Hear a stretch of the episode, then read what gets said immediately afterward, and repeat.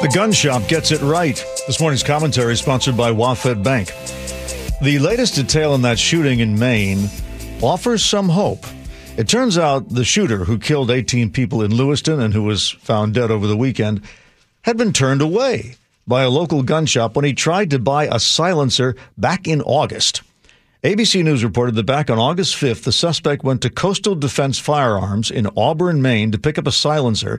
And when the owner presented him with the standard federal form, ATF Form 4473, the suspect actually checked the mental illness box. Question 11F Have you ever been adjudicated to be a mental defective, etc., etc.? Actually, the suspect had never been formally judged as mentally defective. He'd only been treated for mental illness, but he checked the box anyway. And so the owner, Rick LaChapelle, who also happens to serve on the Lewiston City Council, did his duty and refused to hand over the silencer. The customer was turned away, even though he would have passed a background check.